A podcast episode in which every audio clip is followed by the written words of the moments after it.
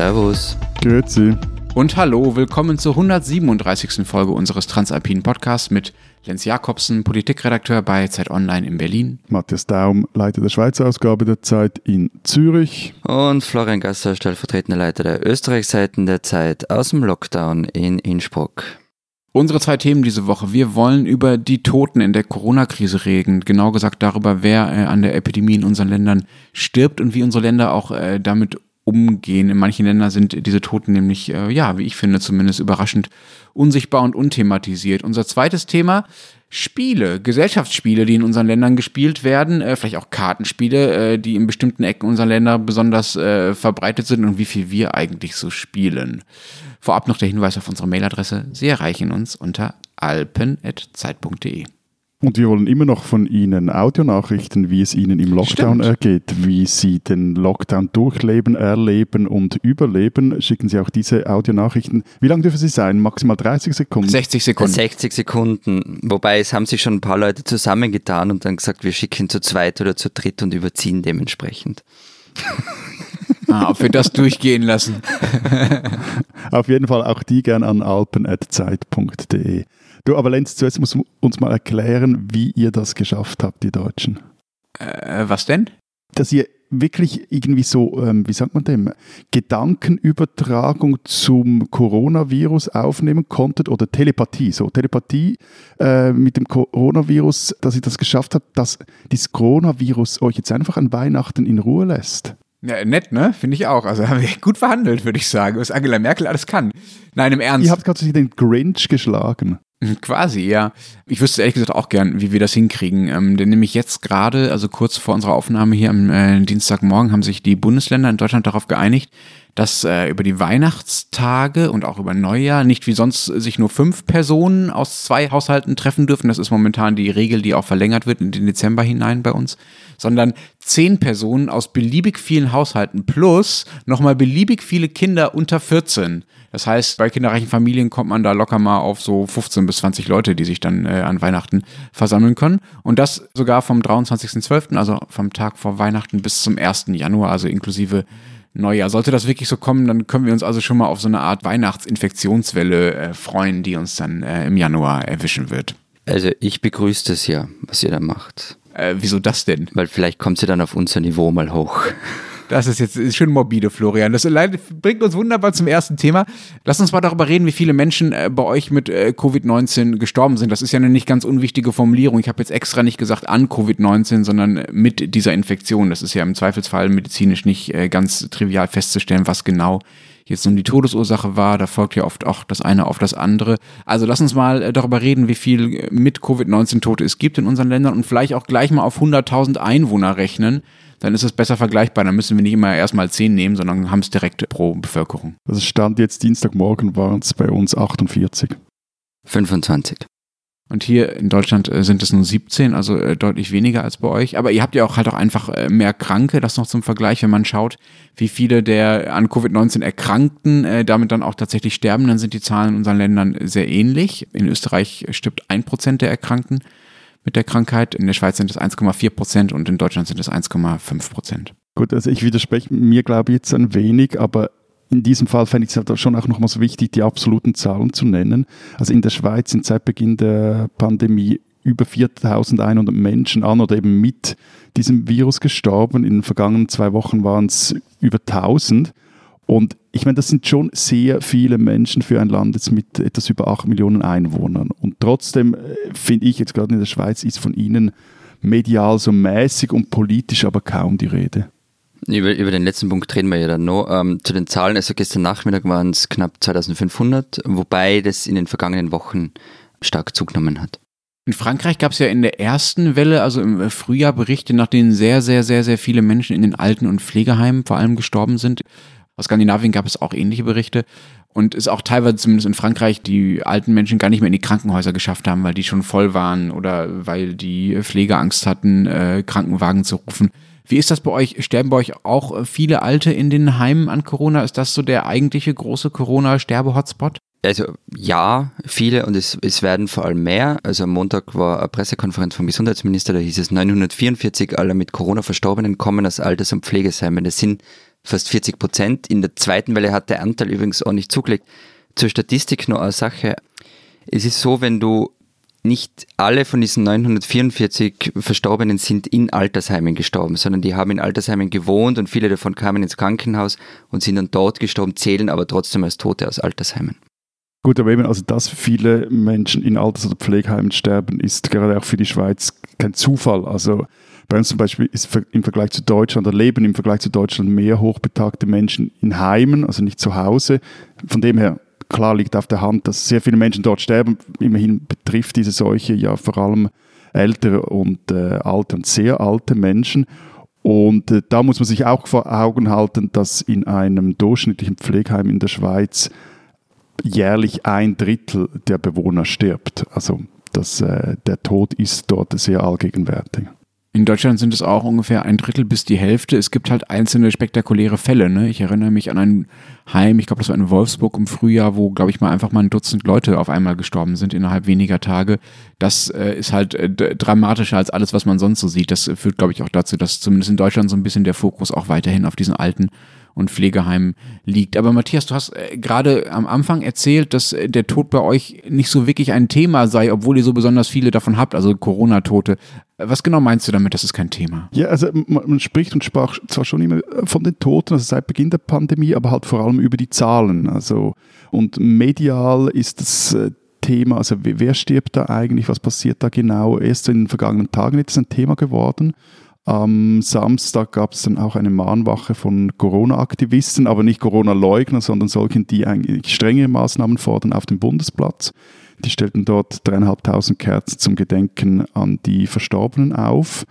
Ähm, und die Politiker aber, die drucken, drucksen sich so etwas vor der Frage, wieso hierzulande so viel mehr Leute sterben wie in Deutschland zum Beispiel. Also Bundespräsidentin Simonetta Sommaruga, eine Sozialdemokratin, die, die wechselt in Interviews jeweils schnell das Thema und ihr Kollege Uli Maurer von der SVP, der spricht dann auch von Güterabwägungen, die man vornehmen müsse.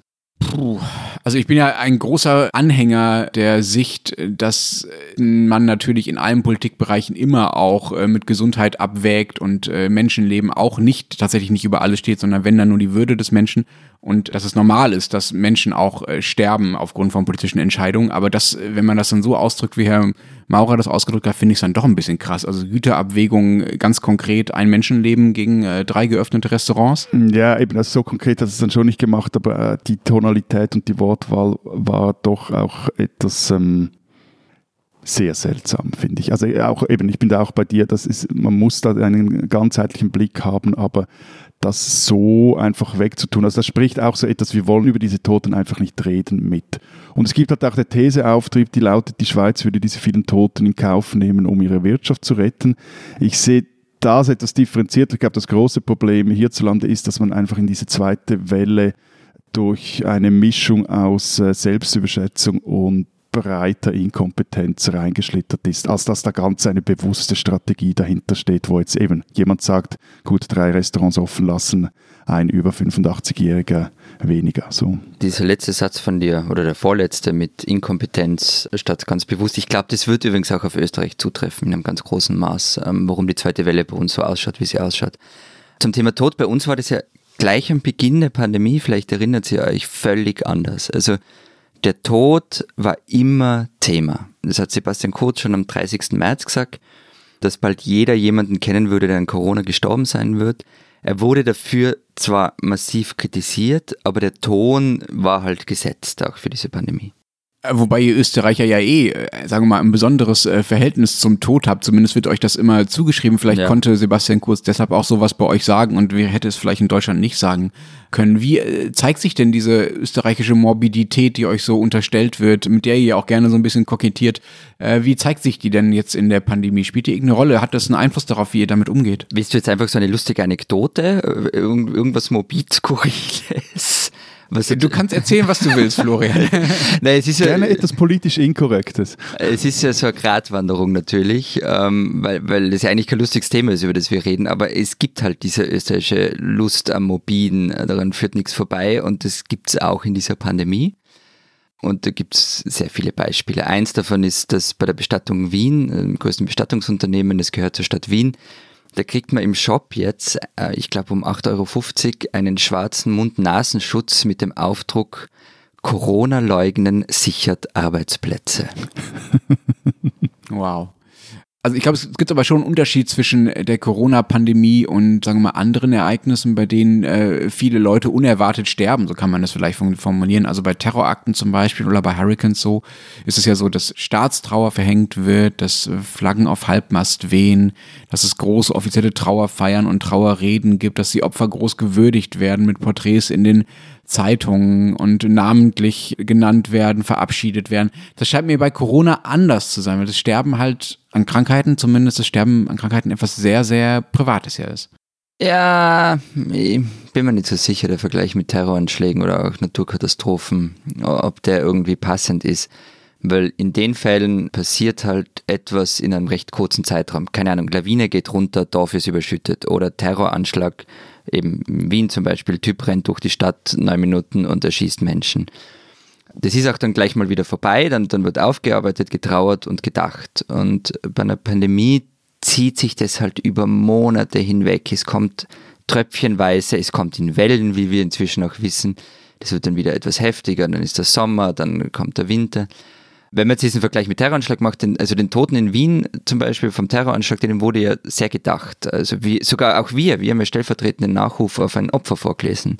Und bei Corona ist es halt ein bisschen schwieriger, wobei es schon Möglichkeiten gibt. Du hast es ja gesagt, mit den Zeitungen, die Namen abdrucken. Die New York Times hat das ja gemacht. Ich glaube, die hat tausend Namen oder sowas äh, auf, abgedruckt mit Kurzbiografie. Das Dossier hat das ja bei uns auch in, in das Dossier der Zeit in der ersten Welle gemacht. Genau. Die haben mehrere Porträts von Verstorbenen äh, publiziert. Also äh, es hm. geht schon. Genau, äh, es geht schon, aber es ist halt auch sowas, man, man vergisst es halt dann relativ schnell, weil es halt weitergeht. Es geht immer weiter, es hat ja noch nicht aufgehört. Aber das ist doch... Also vielleicht ist es etwas, was dann nächstes Jahr im Sommer noch stärker kommt. Hm. Ich verstehe schon, was du meinst, aber ich habe den Vergleich äh, zwischen beispielsweise den Terroranschlägen und der Krankheit ja auch deshalb gewählt, um deutlich zu machen, was unterschiedlich ist. Ne? Und natürlich kann man sagen, das eine ist halt spektakulärer und kürzer als das andere und das andere ist irgendwie nerviger und dauerhafter und unspektakulärer spektakulärer. Aber man kann ja Aufmerksamkeit auch auf eine gewisse Art steuern, eben weil sie einen politischen Effekt hat. Und ich würde so weit gehen zu sagen, man kann gegen die Pandemie politisch fast mehr tun und wir alle können gegen die Pandemie fast mehr tun durch unser eigenes Verhalten, als wir gegen Terrorismus tun können, ja. Und insofern geht es ja darum, dieses diese Handlungsmöglichkeiten ins Bewusstsein zu rufen und die Leute zum Handeln zu bringen, also sowohl die Politik als auch äh, jeden Einzelnen, indem man eben ihnen immer wieder bewusst macht, wie schwer der Schaden ist, der durch diese Krankheit Einzelnen zugefügt wird. Also wie viele Leute daran sterben, wie sie sterben, auch äh, wie sie leiden. Ähm, und dafür braucht man Bilder äh, von Toten zum Beispiel, ja, oder Bilder von aus Intensivstationen. Ich finde, das kommt ein bisschen kurz und die Darstellung des konkreten Leides kommt doch ein bisschen kurz in der Öffentlichkeit in den letzten Monaten. Die New York Times Geschichte hast du schon erwähnt, die war eine Ausnahme. Auch der Spiegel hatte vor einiger Zeit so eine große Geschichte mit Dutzenden von Nachrufen auf Corona-Toten und wir hatten bei Zeit Online letztens so eine Geschichte über einen Mann, dessen zwei Skatbrüder an Corona gestorben sind. Alle drei haben sich angesteckt, auch er war erkrankt, zwei sind gestorben und er ist der Überlebende. Und das ist einfach eine sehr, sehr traurige Geschichte. Das fand ich sehr eindrücklich. Sowas äh, gibt es, aber das äh, kommt mir doch so vor, das ist irgendwie die Ausnahme. Also da glaube ich, gilt für die Medien, zumindest in Deutschland, auch das, was Matthias, was du für die Schweiz diagnostiziert hast, dass die Toten so ein bisschen unsichtbar sind. Hm. Überlege gerade, ob ich das teile, was du sagst, mit, dass es wenig Berichte von Intensivstationen und Ärzten und, und Geschichten über Verstorbene oder deren Angehörige gibt. Ich glaube, da unterscheidet sich unsere Wahrnehmung ein bisschen, macht aber nichts. Vielleicht ist es auch in österreichischen Medien einfach mehr präsent. Was halt aber, um zu dem, was ich vorher gesagt habe, nochmal anzuknüpfen, was ein Unterschied von so einer Gesundheitskrise zu fast allem anderen ausmacht, ist, dass A, jeder von uns und fast alle Bereiche des Lebens betroffen sind. Und das dann halt richtig zu gewichten, das fällt dann vielen schwer. Also ein Beispiel. Die österreichische Wirtschaftsministerin hat äh, vergangenen Woche ziemlich daneben gegriffen und hat im Parlament gesagt, dass die Krise nicht eben, eben nicht nur unsere Gesundheit betreffe. Es sei ein trauriger Tag, weil es das erste Mal äh, gewesen war, dass es mehr als 100 Corona-Tote in den vergangenen 24 Stunden gegeben hat. Es sei aber auch ein trauriger Tag für viele Betriebe, wie es ihnen gehe und so weiter. Ich will jetzt nicht unterstellen, dass sie so zynisch ist und diese zwei Dinge auf eine Stufe stellt, aber ich finde, das zeigt es, wie schwierig das ist, wenn so viele Dinge, so viele Krisen infolge dieser Gesundheitskrise nebeneinander laufen. Mhm, klar, weil es uns selbst quasi unmöglich macht, klar in eine Richtung zu steuern, weil äh, wir uns dadurch selbst ja. schaden. Ja? Wir müssen die Abwägung täglich mit uns selbst ausmachen. Das macht es mit Sicherheit schwer. Ähm, lass uns noch mal zu den Todeszahlen selbst zurückkommen. Vielleicht eines der beliebtesten Argumente derjenigen, äh, die die Corona-Regeln für übertrieben halten, war ja vor allen Dingen bei uns in den ersten Monaten, vor allem im Frühjahr der Pandemie, die sogenannte Übersterblichkeit. Dabei schaut man sich an, ob in einem Zeitraum, sagen wir mal beispielsweise im April 2020, äh, mehr Menschen sterben als im normalen April in den vorherigen Jahren. Und wenn es mehr sind, dann hat man halt eine Übersterblichkeit. Und äh, die Kritik war lange, ah, man kann diese Übersterblichkeit statistisch gar nicht feststellen, scheint offenbar gar nicht so schlimm zu sein. Bei der Grippe sind doch auch viel mehr Leute gestorben in den letzten Jahren, ähm, als das normalerweise der Fall ist. Äh, warum stellt man sich dann so an? Nun ist es mittlerweile so, dass man eine Übersterblichkeit tatsächlich feststellen kann. Also zum Beispiel im April 2020 sind in Deutschland 10 Prozent mehr Leute gestorben als im normalen April. Und wenn man dann auf die einzelnen Altersgruppen schaut, dann wird der Unterschied noch krasser. Zum Beispiel bei den über 80-Jährigen sind 20 Prozent mehr gestorben im April 2020, also in der ersten Welle, als in einem normalen April. Ja, also das gibt es bei uns auch, das sieht man das ganze Jahr verteilt. Also es gibt so Peaks, zum Beispiel im März und auch jetzt, zu Beginn des Lockdowns, zum Beispiel für den 3. November, gibt es so eine Zahl, am Durchschnitt der vergangenen zehn Jahre sterben 1538 Menschen, dieses Jahr waren es 1995. Also ja, die Übersterblichkeit gibt es auch bei uns. Die ist aber gerade in der Schweiz eben krass hoch, gerade jetzt in der zweiten Welle. Mhm. Also wir haben jetzt die Zahlen, wir nehmen jetzt am Dienstag auf, heute kommen neue Zahlen raus, aber jetzt das, ich habe jetzt die aktuellsten Zahlen sind aus der ersten Novemberwoche. Da starben bei den über 65-Jährigen 50 Prozent mehr, als die Statistiker eigentlich in einem normalen Jahr erwarten würden. Und ich glaube, hier da bin ich mit euch auch nur so halb einer Meinung. Ich glaube aber eben hier setzt auch äh, die Erklärung an, wieso man sich äh, in der Schweiz, aber vielleicht auch bei euch mit, mit diesen Toten so schwer tut. Und die Erklärung, die ist nicht von mir, sondern von den Experten, die mit meiner Kollegin Sarah Jäcki und mir in den vergangenen Tagen gesprochen haben, weil wir da auch noch ein Stück dazu schreiben, das äh, jetzt in der aktuellen Zeit Schweiz erscheint und eigentlich vermutlich auch Mittwoch bereits bei Zeit Online laufen wird.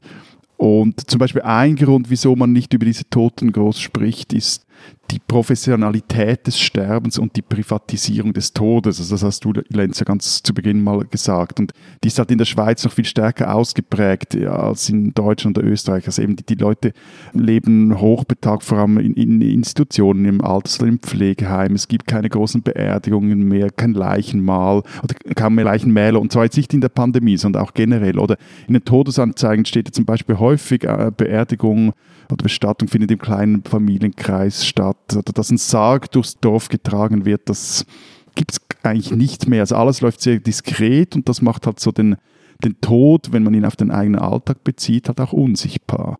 Und dann spielt wirklich halt auch das Alter der Toten eine Rolle. Also im, im, hohen Alter zu sterben, das hat in unserer Gesellschaft eine weniger große Dramatik, mal abgesehen davon, wenn es einen Promi trifft.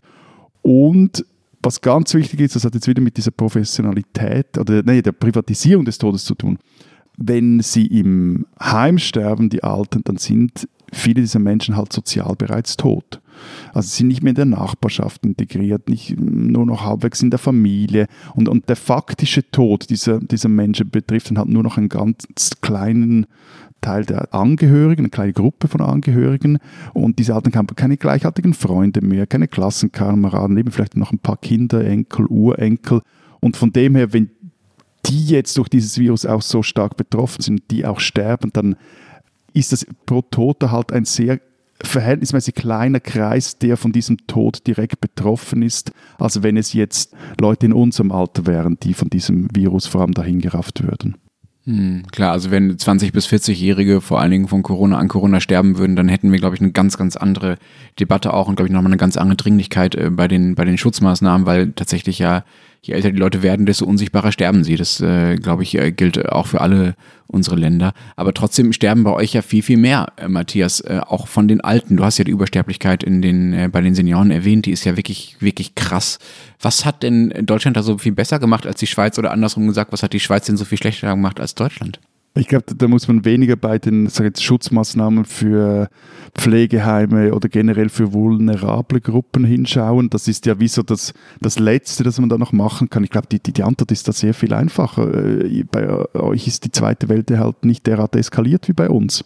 Also ganz generell. Das, äh, und eben, aber also das ist der Grund. Und ich glaube, da war man in Deutschland halt einfach auch strenger und alerter, auch in den äh, schönen Sommermonaten. Aber eben, das wollte ich gerade sagen, kommt nicht vielleicht dazu, dass man in Deutschland emotional auch besser vorbereitet war auf diese zweite Welle. Also ein Beispiel. Ich habe dich in Zürich besucht im August.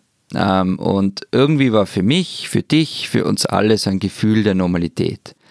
Und wir waren ja dann Abendessen und da waren wir am Tisch und da waren auch Deutsche am Tisch. Und die, die mit uns da saßen, die waren ganz anders drauf als wir. Also so im Nachhinein würde ich behaupten, die waren viel alarmierter als wir, wenn es um die zweite Welle ging. Man hat es auch gesehen in dem, wie die Masken tragen und wie wir Masken tragen. Und kurz darauf war ich in Hamburg und da war das Lebensgefühl gleich ein ganz anderes. Also vom Einchecken im Hotel, das fast schon absurd war. Das war in Zürich überhaupt, also Abstand oder so weiter hat es da nicht gegeben und bis hin zum Verhalten von den Kolleginnen und Kollegen in der Redaktion, das auch komplett anders war wie unseres. Ja, ich glaube, das, äh, sehe ich genauso. Also und für mich auch jetzt damals ja das ertappt, dass ich jetzt im Nachhinein, und damals so etwas, die den einen oder anderen Kollegen etwas lächerlich fand, der da draußen in der Stadt mit einer Maske rumlief.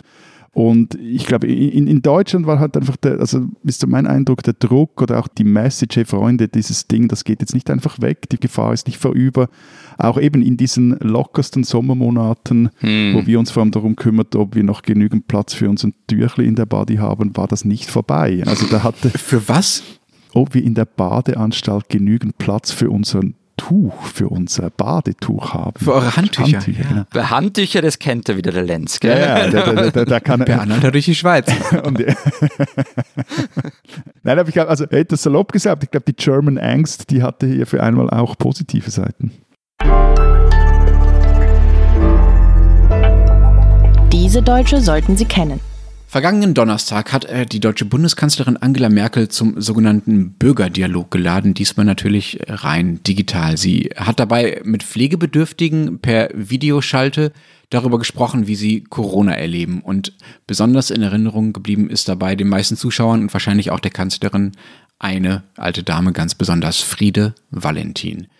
Friede Valentin ist 92 Jahre alt, was man ihr allerdings nicht anmerkt. Äh, sie redet sehr konzentriert und äh, beschwingt über ihr Leben. Sie lebt in einem Heim in Bobfingen in Baden-Württemberg und sie hat der Kanzlerin da am vergangenen Donnerstag erzählt, wie belastend die Pandemie natürlich für sie und für die anderen Bewohner dieses Heims sei, auch für die Angestellten, aber wie sehr sie sich auch darüber freut, dass die Pandemie so viel Hilfsbereitschaft in den Menschen geweckt habe. Dann fragt die deutsche Bundeskanzlerin sie, was sie, also Frau Valentin, sich denn wünscht. Und Valentin sagt, Zitat, für unsere Einrichtung wäre es ein Segen, wenn Corona veranlassen würde, dass wir WLAN bekommen. Zugang zum Internet, um mit unseren Kindern über diese Geräte Kontakt halten zu können. Das wäre wunderbar. Merkel fragt dann noch, ob sie, also Valentin, der mit einem Computer oder einem Tablet überhaupt klarkommen würde und äh, die Rentnerin, die 92-Jährige, antwortet, ich bin ganz sicher, dass die Pflegekräfte mir das beibringen könnten. Ich habe sogar ein iPad, sagt sie dann noch. Da sagt die Kanzlerin nur noch, ui.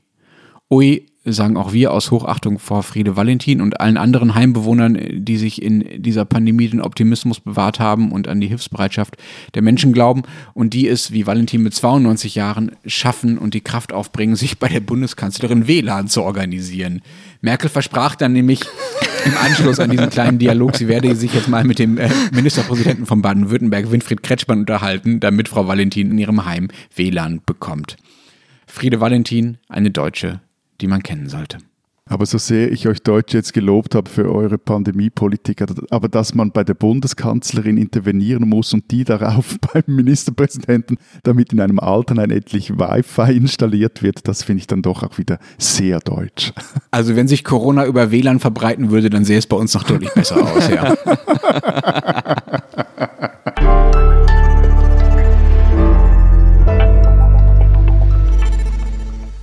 Ohne zu googeln, äh, wisst ihr, was das Spiel des Jahres 2020 ist? Da heuer keine Spielemesse war, weiß ich nicht einmal, dass das schon verkündet worden ist.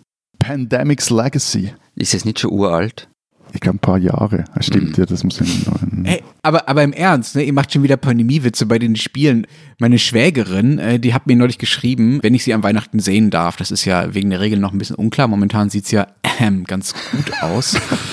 Dass sie mir ein Gesellschaftsspiel äh, zu Weihnachten mitbringt. Ich gehöre nämlich zu den armen äh, Menschen, die zu Hause nicht spielen dürfen, weil äh, meine liebe Frau äh, Gesellschaftsspiele hasst. Ich muss mir also immer andere andere Menschen suchen, mit denen ich ab und zu mal spielen kann, was äh, in Pandemiezeiten natürlich besonders schwer ist. Jedenfalls bringt mir meine Schwägerin ein Gesellschaftsspiel mit und spielt dann auch mit mir an Weihnachten, wenn wir uns sehen dürfen.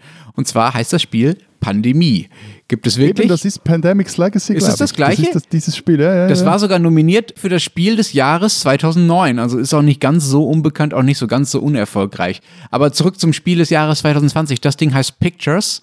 Und wenn ich es richtig verstanden habe, geht es darum, dass man äh, Fotomotive aus Gegenständen irgendwie nachbaut, also zum Beispiel aus Bauklötzen und Schnürsenkeln, sodass andere äh, sie dann erkennen können. Also die Fotomotive scheint so eine Art äh, hm. Activity-Variante für Instagrammer zu sein. Wäre das was für euch? Hm, weiß ich nicht. Activity war nie sowas für mich.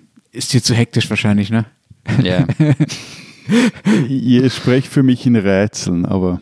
Activity kennst du nicht. Ken, kennst du nicht? Okay. Ne? Hm. Was spielt ihr denn so? Spielt ihr überhaupt solche Gesellschaftsspiele? Nein, nicht wirklich viel. Also vielleicht mal so halbherzig irgendwie mal etwas Schach oder ein Scrabble oder hat dann all. Schach ist kein Schach. Gesellschaftsspiel, ich bitte dich. Das Sir spielt Schach. Ich habe gesagt wir, halbherzig. Wie wir Mensch ärgere dich nicht oder so. Jetzt, Mann. Und dann hat all diese Kleinkinderspiele. Ich schaue zur Entspannung halt auch immer ein bisschen Arte und CNN. Weißt du? Soll ich jetzt unseren Hörerinnen und Hörern verraten, dass ihr beide gestern bei der Sendevorbereitung mir des Langen und Breiten erzählt habt, was für eine Star Trek-Folge ihr jetzt gerade schaut und ich doch erstaunt war, wie viel Zeit ihr noch habt? Gerne. Wir stehen zu unserem Trash. Du kannst dir gerne erzählen. Kannst du es auf Klingonisch auch? Ich schaue übrigens auch Prinzessinnen-Tausch 1 und 2. Ganz großartig. Freunde, zwei Dinge. Erstens mal, wir wollten diese Sendung mal etwas in der Zeit bleiben. Zweitens, wir sprechen über Gesellschaftsspiele. Also, ja, du kommst mit Schach um die Ecke ich, und dann wunderst dich, wenn man dich verarscht, oder wie?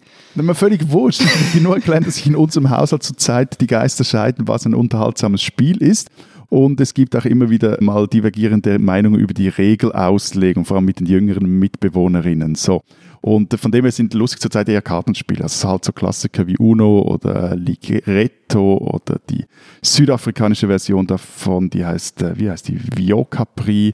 Und äh, ja, so, so Zeugs finde ich schon recht toll, auch wenn es zeitweise sehr anarcho-hektisch wird. Und ja, klar, also Memory ist natürlich hoch im Kurs, wobei das ist so mit meinem Matschhirn eher eine, sagen wir mal, ernüchternde Erfahrung. Hm. Also ich, äh, wenn ich gerade Pausen von meinem Klingonisch-Kurs habe oder nicht Star Trek schaue, ähm, spiele wahnsinnig viel oder sehr gern. Also also alte Sachen wie Scotland Yard, Heimlich und Co., Carcassonne, bis hin zu, und das ehrlich gesagt vor allem Katan, also früher die Siedler von Katan und zwar in allen Ausprägungen, ohne Erweiterungen, mit Erweiterung.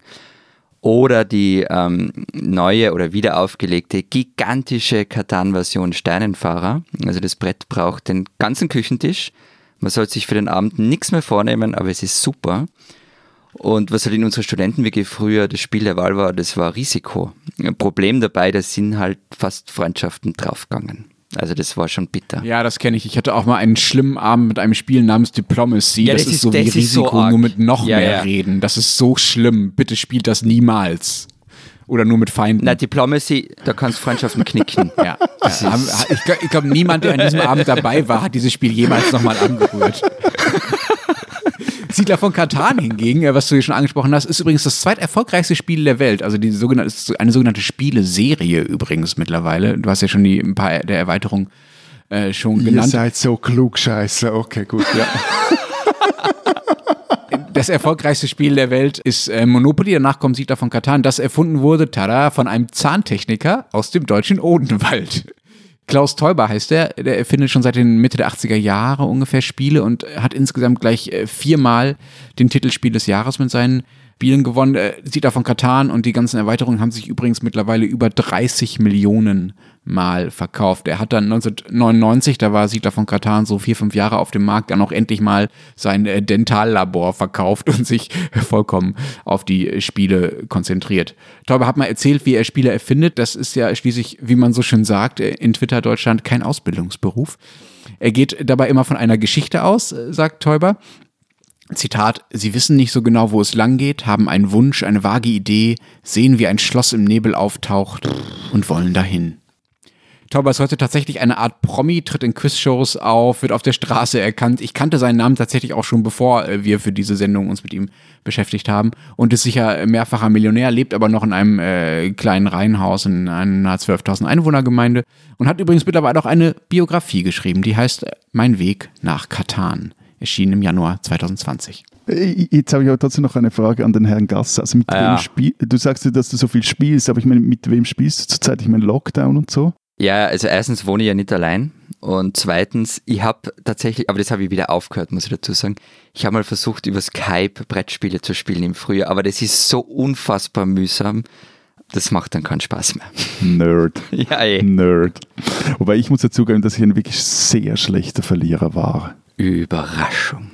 Ich habe gesagt war, nicht mhm. bin. Heute ruhe ich natürlich völlig in mir selber auch am Spielbrett. Äh, also, ich weiß nicht, was jetzt. Also, es klingt so gelogen. Es klingt so unfassbar gelogen. I, I won Monopoly by a lot. Äh, das ist schon eher, ja. Nein, es geht die Geschichte in unserer Familie, dass ich mal aus lauter Ärger über eine völlig unverdiente Eile mit Weile-Niederlage das ganze Spiel bzw. die Figuren vom Balkon der Ferienwohnung meiner Großmutter im zweiten Stock geworfen haben soll. Aber ich glaube, das sind ja nur ähm, Gerüchte. So, Erstens, das glaube ich sofort. Zweitens, Familie Daum, Videomaterial davon, falls es existiert. Ich bitte darum. Zweitens, ich habe in der ganzen Schweiz Geheimagenten positioniert, die in Daumen nachspionieren. Und die haben mir gesagt, das war nicht das einzige Mal. Stopp, stopp, stopp, stopp, stopp. Ich weiß, es gibt ein zweites Gerücht, dass ich auch mal ein Siedlerspiel, das Fliegen beigebracht haben soll. Aber man, man, muss, man muss dazu sagen, Siedler kam 95 auf den Markt, da war der Herr Daum schon volljährig. Fast. Ich mag mich ernsthaft nicht mehr daran erinnern. Es heißt, Tatort soll meine erste WG gewesen sein, aber das. Äh das ist das, was Lenz, Lenz und ich vorher gesagt haben. Ich kann es nachvollziehen. Also die Runden enden oft nicht sehr, sehr freundschaftlich. Also es Wobei so. eben, also, aber ich glaube, das habt ihr ja vorhin gesagt, es kommt auch sehr aufs Spiel drauf an. Also äh, Monopoly gilt jetzt ja unter Kennen und eben ich zähle mich definitiv nicht zu denen. Nicht von ungefähr als schlechtes Spiel. Ich meine, das ist derart öde, wenn man da einfach Runde um Runde äh, geschröpft ja. wird bis zur Pleite. Das, so, solche, das Außer man ist der, der andere schröpft, dann ist es ganz lustig, aber in Wahrheit ist es wirklich ein ziemlich stumpfer Zeitvertreib. Ja. Gibt es eigentlich spezielle Schweizer und österreichische Gesellschaftsspiele oder ist das äh, jetzt mal, wenn man natürlich von den nicht deutschsprachigen Teilen der Schweiz absieht, äh, ein einziger deutschsprachiger Raum, was die Spiele angeht? Spielen wir alle das Gleiche? Ich glaube, bei Brettspielen äh, spielen wir ziemlich das Gleiche. Was es gibt, ist halt österreichische Versionen von Spielen. Also von, ähm, wie heißt das, Cluedo, Cluedo, keine Ahnung, gibt es eine Wien-Variante. Es gibt von Monopoly eine österreichische Version. Es sind ein Spiel unterscheidet sich null. Es sind halt die Ortsbezeichnungen andere. Die teuerste Stadt ist Wien, Stadt, keine Ahnung, Stadt war es eigentlich? Zürich Paradeplatz. Hm, äh, Berlin? Ich meinte eigentlich ganz im Original. Ich wollte dir da das Googlen abnehmen, aber ich bin mir gescheitert. Die, die Frage ist nämlich, was ist das Original Monopoly? Also, was ich herausgefunden habe, was, was mir geblieben ist, ursprünglich war das Spiel besonders unter linken Studenten anscheinend populär. Okay, ich kann da ein bisschen nachhelfen. Ähm, Monopoly geht auf ein amerikanisches Spiel zurück, The Landlord's Game, ähm, ist 1904 patentiert worden. Was dort aber am teuersten war, keine Ahnung. Ein Brettspiel gibt es aber schon, das ist wirklich sehr, sehr österreichisch. Es heißt KHG. Die Abkürzung steht für Korrupte haben Geld. ähm, Im Grunde geht es darum, im Grunde geht es darum, die anderen mit möglichst korrupten Tricks zu hintergehen. Ist natürlich auch sehr förderlich für jede Freundschaft. Und äh, Ziel des Spiels ist, es ist ja so, so eine Art politisches Bildungsprojekt, dass damit auch österreichische Variationen und der, der Korruption offengelegt werden sollen. Bekannt ist das Spiel aber vor allem deshalb worden, weil ein ehemaliger Finanzminister, nämlich Karl-Heinz Krasser, geklagt hat wegen Verletzung der Persönlichkeitsrechte. Er, er hat in dem Spieltitel seine Initialen erkannt oder meinte sie zu erkennen, hat aber verloren. Da kommt mir jetzt auch noch ein Spiel in den Sinn, das äh, passt dazu, der wahre Walter, das ist 91 erschienen, als gerade der Fischenskandal die Schweiz erschütterte. Und da geht es darum, dass auf Karteikarten, die diesen Fischen imitieren, da gibt es ein oder zwei zensierte Wörter drauf und da muss man dann passende Ersatzwörter finden und in einer Runde muss da jeder dieses Wort auf einen Zettel schreiben und dann gibt es, wie ein Spiel ist dann so in der Rolle der Sphinx und äh, liest dann alle diese Möglichkeiten vor und die anderen müssen dann erraten, welches Ersatzwort von der Sphinx stammt. Das habe ich sehr unterhaltsam in Erinnerung. Und anscheinend gehört in der Schweiz auch eine schweizerische Spiele, zumindest Weiterentwicklung zurzeit zu den populärsten Spielen. Brandy Dog, das äh, ist eine Weiterentwicklung des Spiels Dog. Irgendwas mit Mischung, glaube ich, aus Eile mit Weile mit irgendwelchen Karten noch dazu. Nie gespielt, aber soll äh, sehr süchtig machen. Ich habe es kurz gegoogelt. Also Brandy Dog ist ein unterhaltsames Gesellschaftsspiel mit Langzeitmotivation, wird es beworben. Und äh, liebe Hörerinnen und Hörer, also, ich habe Ihnen ja schon mein Leid geklagt, dass ich hier nie spielen darf. Äh, vielleicht, es ist ja bald Weihnachten, schicken Sie mir doch gerne mal eine Version von Brandy Dog. Ich werde mich dann nach der Pandemie wieder raustrauen und jeden auf der Straße damit nerven, dass ich doch bitte einmal mit ihm spielen darf.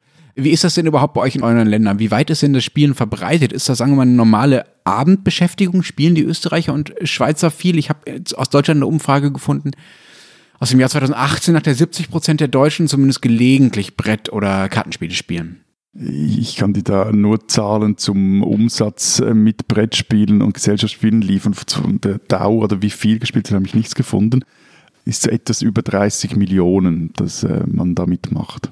Also ich habe zu, zu dem, was du hast, mit 70 Prozent der Österreicher würden spielen und so weiter, ehrlich gesagt keine wirklich belastbaren Zahlen gefunden.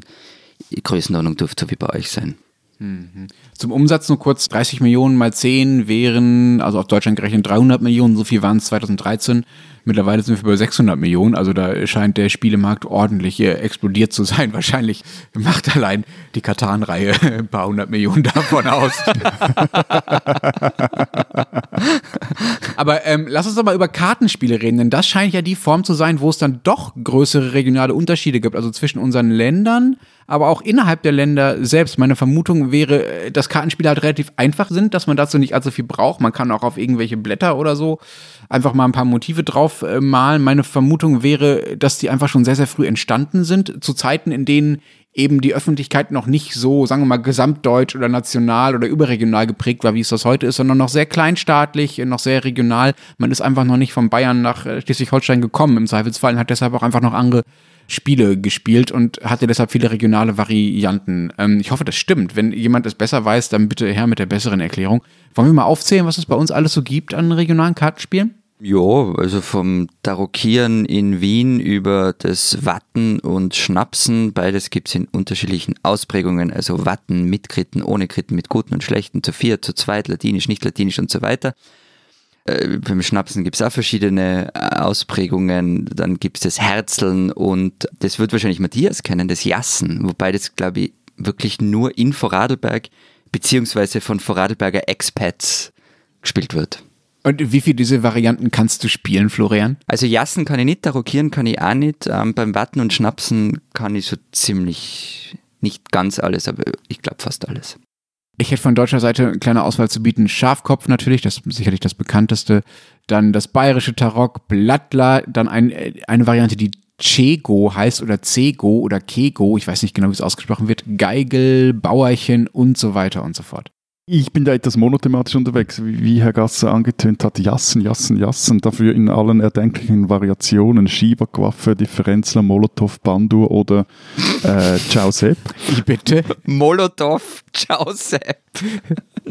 Aber Spielen wir heute eine Runde Molotow? Ja, ja. Ma, äh, Hat in verschiedenen Bezirken Berlins unterschiedliche Bedeutungen. Sehr beliebt in Kreuzberg. So. Nee, aber, aber Jassen, das muss ich ja feststellen, ist äh, leider ja kein typisches Schweizer Spiel. Also schon ein typisches Schweizer Spiel, aber stammt eigentlich nicht aus der Schweiz, sondern hat seine Vorläufe in den Niederlanden. Von dort fand es im 18. Jahrhundert den Weg in die Schweiz und zwar tada, mit den Schweizer Söldnern. Also schon wieder so ein Schweiz-Mythos, der zerdeppert wird.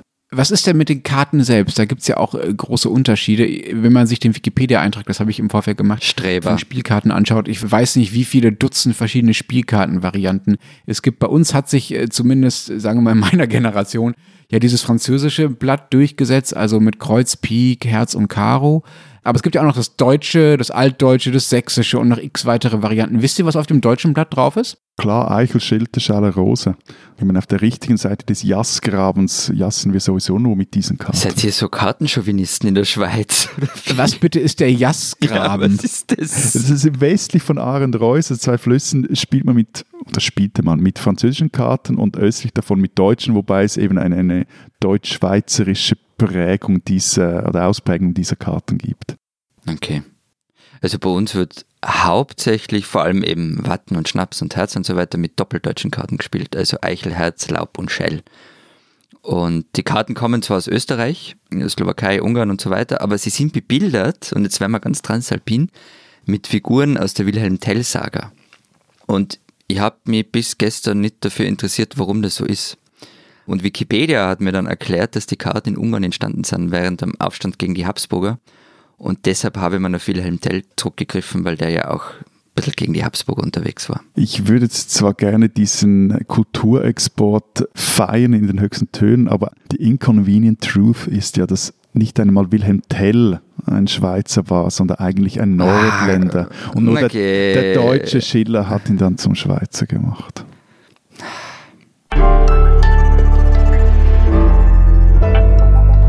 Spinnen, die Österreicher. In Zürs, einem mondänen Skiort in der Nähe von Lech am Arlberg, soll diese Woche ein Weltcup-Skirennen stattfinden. Und Skifahren, das ist in Österreich Chefsache und man lässt sich das auch gerne etwas kosten. Auch in Zürs. Die Weltcup-Piste, man könnte auch das weiße Band vom Arlberg dazu sagen, wurde mit 1,3 Millionen Euro vom Land Vorarlberg gefördert. Dazu kommt eine Veranstaltungsförderung, von der keiner so- genauso weiß, wie hoch sie ist. Soweit so ein bisschen Finanzgaga. Aber es kommt noch dicker.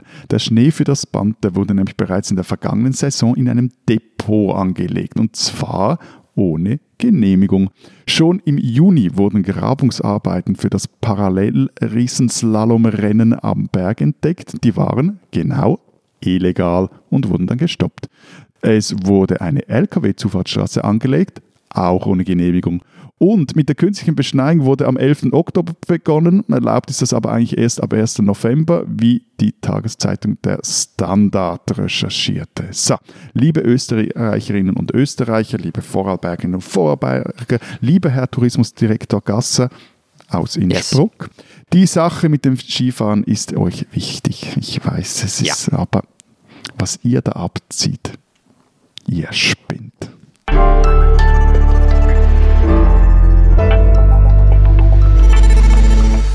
Das war's diese Woche bei unserem Transalpinen Podcast. Wenn Sie wissen wollen, was in der Schweiz und in Österreich äh, sonst noch so los ist, lesen Sie die Zeit Schweiz, die Zeit Österreich gedruckt oder digital, in denen diese Woche was steht. Bei uns die eben schon erwähnte große Geschichte über das äh, Corona-Sterben in der Schweiz und dazu etwas als Aufheiterung ein Porträt von Lara Stoll, die eben den Salzburger Stier gewonnen hat. Geschrieben hat den Text unser Autor Marlon Rouge. Was ist der Salzburger Stier?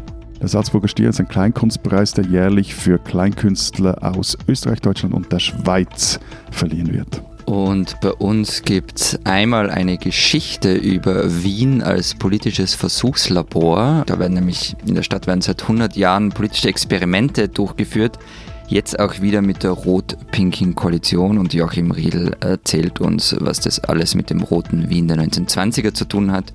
Und dann auf unserer schweiz-österreichischen Alpenseite gibt es ein Interview mit dem Chef des Mineralölkonzerns OMV, der uns einerseits erzählt, warum Greta Thunberg ihn zum Umdenken gebracht hat, Greenpeace das aber nie geschafft hat. Und er erklärt uns auch, dass er mit einer Konzernverantwortungsinitiative wie in der Schweiz kein Problem hätte. Und wenn Sie wissen wollen, was in Deutschland so los ist, lesen Sie natürlich den Rest der gedruckten Zeit oder Zeit Online. Wir hören uns nächste Woche wieder. Denken Sie daran, uns Ihre Sprachnachrichten über Ihre Pandemieerfahrung zu schicken. 60 Sekunden an alpen.zeit.de. Wir hören uns nächste Woche wieder. Bis dahin sagen wir Vielen Dank. Adieu. und tschüss.